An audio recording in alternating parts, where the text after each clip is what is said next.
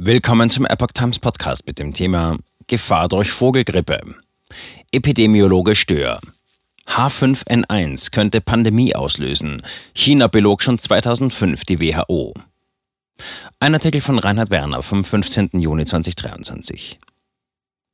Epidemiologe Klaus Stör warnt in einem Interview vor H5N1 als Auslöser einer möglichen weiteren Pandemie. Zudem erhebt er scharfe Vorwürfe gegen Chinas KP-Regime. Der Epidemiologe Klaus Stör galt während der Corona-Pandemie als Kritiker der Lockdown-Maßnahmen und der Politik von Bundesgesundheitsminister Karl Lauterbach. Noch heute fordert er eine gründliche Aufarbeitung der Pandemiepolitik. In einem jüngst geführten Interview mit dem schweizerischen Online-Magazin Infosperber warnte Stör jedoch auch vor einer erneuten Pandemie. Eine diesbezügliche Gefahr sieht er allerdings nicht in einem Virus, das die Atemwege befällt, sondern in einem möglichen Übergreifen von H5N1. Die sogenannte Vogelgrippe hatte bereits Mitte der 2000er Jahre weltweit für Besorgnis gesorgt. H5N1 zirkulierte in China schon seit längerer Zeit. Im Gespräch mit dem Magazin erhebt Stör auch schwere Vorwürfe gegen das KP-Regime in China.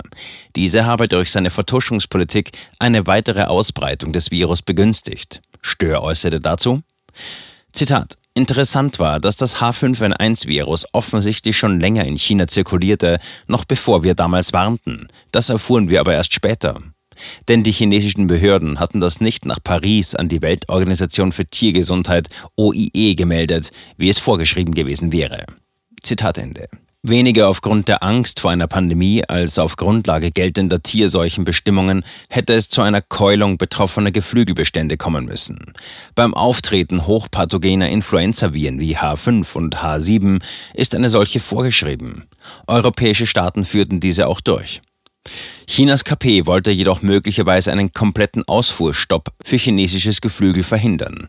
Ein solcher wäre zu befürchten gewesen. Immerhin liege die Todesrate bei infizierten Tieren häufig bei 100 Prozent. Das Virus greife auch rasch auf andere Bestände über. Stör befürchtet immer bessere Anpassung des Virus. Das H5N1-Virus ist ein Subtyp des Influenza-A-Virus, das hauptsächlich Vögel infiziert. Eine Übertragung auf Haustiere, aber auch auf Menschen ist grundsätzlich möglich. Mitte der 2000er Jahre ist es zu, wenn auch nur in seltenen Fällen, einer Übertragung auf den Menschen gekommen. Schwerpunkt dieser Fälle war Asien. Die meisten der festgestellten Fälle traten nach direktem Kontakt mit infizierten Vögeln auf, insbesondere bei Menschen, die in engem Kontakt mit Geflügel gearbeitet hatten. Stör erklärt, dass sich 2005 Befürchtungen einer schnelleren Variantenbildung von H5N1 nicht bewahrheitet hätten. Man könne sich jedoch nicht darauf verlassen, dass dies dauerhaft der Fall sein werde. Das Gefahrenpotenzial von H5N1 sei hoch gewesen und bleibe es auch. Zitat, die Sorge ist, dass H5N1 nicht wie bis dato selten einzelne Menschen infiziert, sondern sich dadurch anpasst und hoch übertragbar wird. Zitat Ende. Menschen und Säugetiere sind dem Virus stetig stärker ausgesetzt. Ein potenzieller Gamechanger wäre dabei eine großflächige Verbreitung über Wildvögel. Dies zöge vermehrte Ansteckungen auch von Hausgeflügel und am Ende wieder mehr Ansteckungen von Menschen nach sich. Im schlimmsten Fall könne eine der Übertragungen auf den Menschen dazu führen, dass sich das Virus zu einer leicht von Mensch zu Mensch übertragbaren Variante wandele. Dass eine Anpassung von H5N1 eine reale Gefahr darstellt, zeigt sich nicht zuletzt an der schweren Infektion zweier Hauskatzen im April im US-Bundesstaat Nebraska.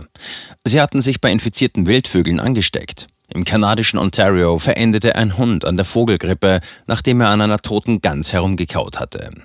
Stör spricht im Kontext von H5N1 von einem Pulverfass, an dessen Lunte schon viel gezündelt wurde.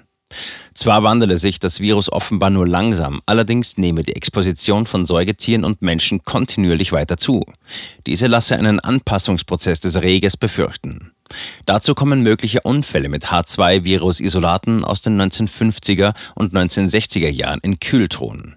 Die meisten Menschen verfügten über keine Antikörper mehr dagegen. Stör setzt auf mRNA gegen mögliche Varianten von H5N1. Auf Impfstoffe gegen H5N1 solle man keine übersteigerten Hoffnungen setzen, warnte Stör. Ein klassischer Hühnereier-Impfstoff käme im Fall einer H5N1-Pandemie zu spät. Zudem würden die Kapazitäten nicht ausreichen und die Produktionskosten wären immens hoch. Auch die mögliche Anpassung des H5N1-Stammes an die Hühnereier wäre eine Herausforderung. Der Epidemiologe setzt deshalb auf die Potenziale der mRNA-Forschung. Die WHO, für die Stör von 1992 bis 2007 tätig war, solle dennoch jetzt schon in die Entwicklung möglicher Prototypen investieren.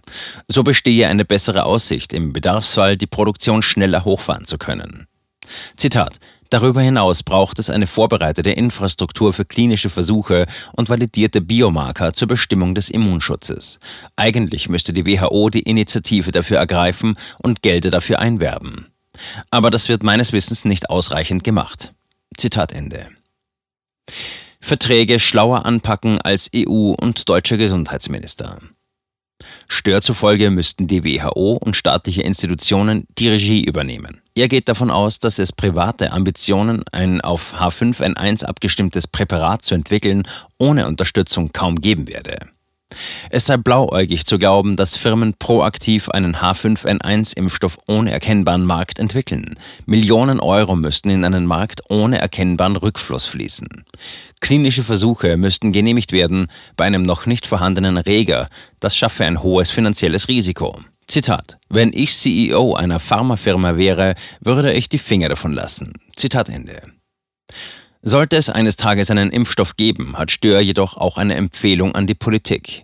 Bei allfälligen Verträgen sollte man, Zitat, schlauer sein, als es die EU und der deutsche Gesundheitsminister bei der Bestellung der Corona-Impfstoffe waren.